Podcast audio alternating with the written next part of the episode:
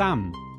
Zgodba neke družine na poti do diagnoze spektra avtistične motnje pri otroku, njenega sprejemanja in življenja z njo, pripravlja Barbara Fužir.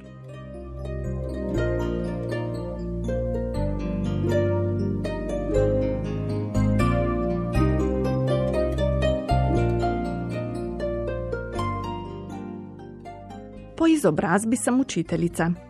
In čeprav sem v življenju delala že na zelo raznolikih delovnih mestih, sem v 12 letih od diplome vendarle preživela kar nekaj let tudi v razredu. Zato lahko šolski sistem ocenim tudi od znotraj in ne samo od zunaj, kot njegova uporabnica, kot mama učenca s posebnimi potrebami. Ko je sin točno za svoj tretji rojstni dan na neuropsihiatriji v Burlu prejel svojo diagnozo, ki je na to pognala kaskado birokratskih, pa tudi čisto konkretnih ukrepov, ki jih je bil na to deležen, sem otrpnila v grozi. Ne, avtist je. Takrat še nisem dosledno uporabljala besedne zveze otrok z avtizmom, ker je bil avtizem v resnici nekaj, kar je takrat v mojih očeh kot temen oblak popolnoma zasenčilo sliko mojega sina. Danes vem, da je avtizem le ena od njegovih lasnosti, a vendar takrat me je bila groza. Tudi iz vidika lastnih izkušenj, ki sem jih imela kot učiteljica, ki je učila poln razred otrok, neurotipičnih otrok, ki so se jim seveda pridružili tudi otroci s posebnimi potrebami. Naj poudarim, da so moje profesionalne pedagoške izkušnje vezane zgolj na Slovenijo, zato bom sedaj opisovala svoje izkušnje od tam. Če si kot učitelj dobil informacijo, da bo v tvojem razredu kakšen otrok s posebnimi potrebami, in skoraj vedno si jo na začetku leta tudi dobil, čisto iskreno in po pravici, nisi bil najbolj vesel. Pa ne zato, ker bi bil kakšno ljudom mrzniško teslo. Ne. V slovenskem šolskem sistemu namreč otroci s posebnimi potrebami niso zlahka upravičeni do spremljevalcev, tudi ure specialne pomoči so precej omejene. V praksi Če bi moj sin hodil v Slovenijo v vrtec ali osnovno šolo s splošnim programom, kar je, če so njegove intelektualne zmožnosti temu primerne, tudi cilj integracije, bi bil večino časa v razredu sam. No, sošolci, a kot verjetno veste, ljudje z avtizmom sami po sebi niso ravno mojstri socialnih veščin. Bil bi sam med odmorom, na šolskih prevozih, ekskurzijah, na dvorišču. Ne mara bo kdo rekel, eh, pustite otroke, naj se zmenijo med sabo. Groza me je bilo te ideje. Pa ne zato, ker bi bila preveč zaščitniška mama, ampak ker sem iz prve roke vedela, kako zelo narobe lahko takšna nobenemu nadzoru prepuščena dinamika poteka. Otroci z avtizmom dosti krat niso srčki na prvi pogled. Njihovi čustveni zlomi so lahko v okolici nerazumljivi, izpadajo lahko razvajani in preobčutljivi, in so povrh vsega še verbalno šipkejši ali sploh neverbalni. Lahko si predstavljate, v kakšno čudno mrežo nerazumevanja se kaj hitro zapletejo. Ne želim obsojanja, sem že sama sedaj kritična do lastnih pogledov, ki sem jih nič kaj kritično prevzela od lastnih profesorjev in šolskega sistema, ki je idejo integracije bolj počasi in majavih korakov šele uvajal, čeprav bi jo na papirju moral že dolgo. V Sloveniji je v razredu situacija dosti krat takšna, da so v razredu sicer otroci z zelo raznolikimi posebnimi potrebami, ti kot pedagoški delavec pa si tam sam.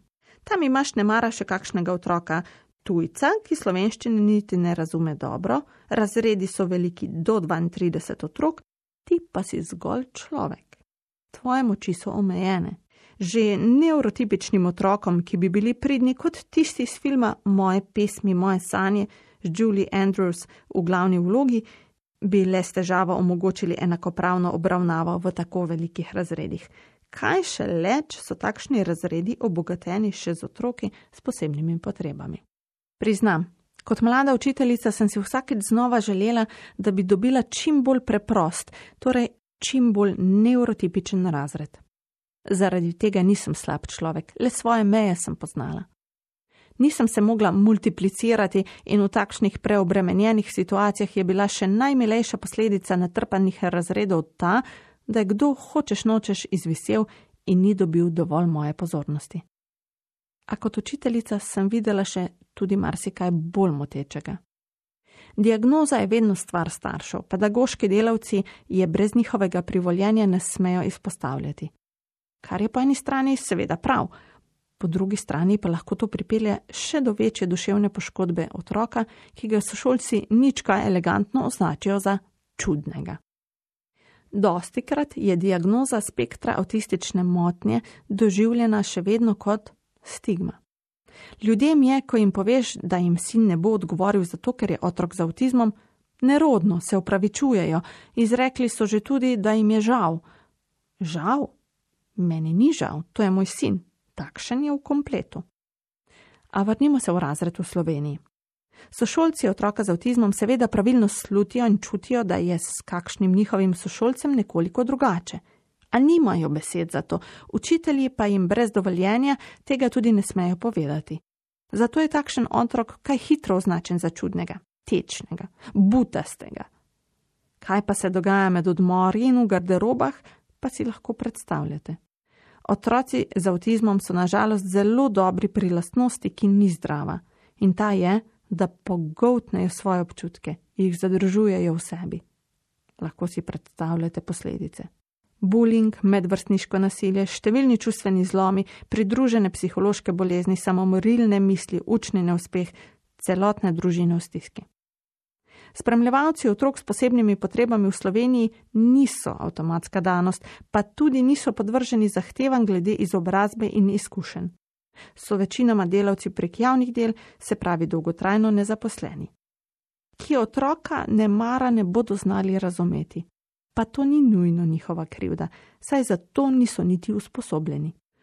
Ko je sin takrat za svoj tretji rojstni dan prejel diagnozo, se mi je milo rečeno stemnilo pred očmi. Kakšna pot stigmatizacije, sramotenje in nadlegovanje je sedaj vendarle pred njim. Italija je država birokracije, počasnih korakov, ležernosti tam, kjer ta ni potrebna, in dosledne načelnosti druge, kjer se spet ovira prost pretok ko kdaj možu potožim nad nerazumljivimi predpisi ali nejasnimi zakoni, resignirano skomigne z rameni in mi kot kakšen ciničen turističen delavec pokomentira: Welcome to Italy. A pri nečem pa je Italija, dežela, pa tudi posebej občina Nabrežina, izstopajoča in to v dobrem smislu. Otrok, ki prejme odločbo 104, ki je odločba za otroke s posebnimi potrebami, je deležen pomoči. Seveda, vedno, prav vedno še obstaja prostor za izboljšave. A naš prvorojenec je takoj po diagnozi bil vključen v multidisciplinarni tim. Tam smo se zbrali zaradi njega, zato, da bi se njemu olajšalo integracijo. Integracija, vključevanje v družbo ni zgolj to, da ukineš zaprte tipe oskrbe, v Sloveniji pravilo še nedolgo, ampak otroku s posebnimi potrebami pomagaš, ga učiš veščin, da bo to vključevanje med neurotipike nekako šlo. Si njegov prevajalec, njegov medijator. Sin je prejel ure terapije, tako vedenske kot logopedijske, spremljevalko in podporno učiteljico.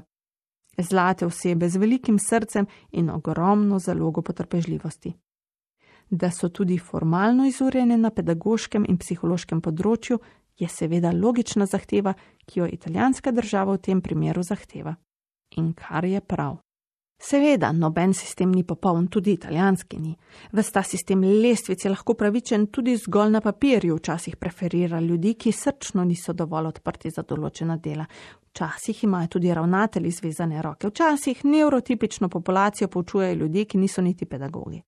Zgodba je široka in zapletena in na tem mestu ni prostor, da bi jo reševali a na področju otrok s posebnimi potrebami lahko kot pedagoška delavka iz Slovenije v Italiji vendarle vidim nekatere prednosti. Vsaj na področju predšolske vzgoje lahko trdim, da situacija v Italiji glede sredstev prilagoditev pedagoške in specialne psihološke pomoči večja kot v sosednji državi. Naš sin ni bil kot neplavalec vržen v globoko vodo njemu premočnih izzivov, ampak je ob tem dobil podporo rokavčke, blazine in kar je najpomembneje, inštruktorje plavanja po raznih čerih v družbi, ki jih mi ostali ne mara, sploh ne opazimo. Tako bo, upam in verjamem, počasi, zamah za zamahom, val za valom, uspel premagovati te neskončne razdalje, ki jih ponuja včasih mirno in včasih razburkano morje okoli njega.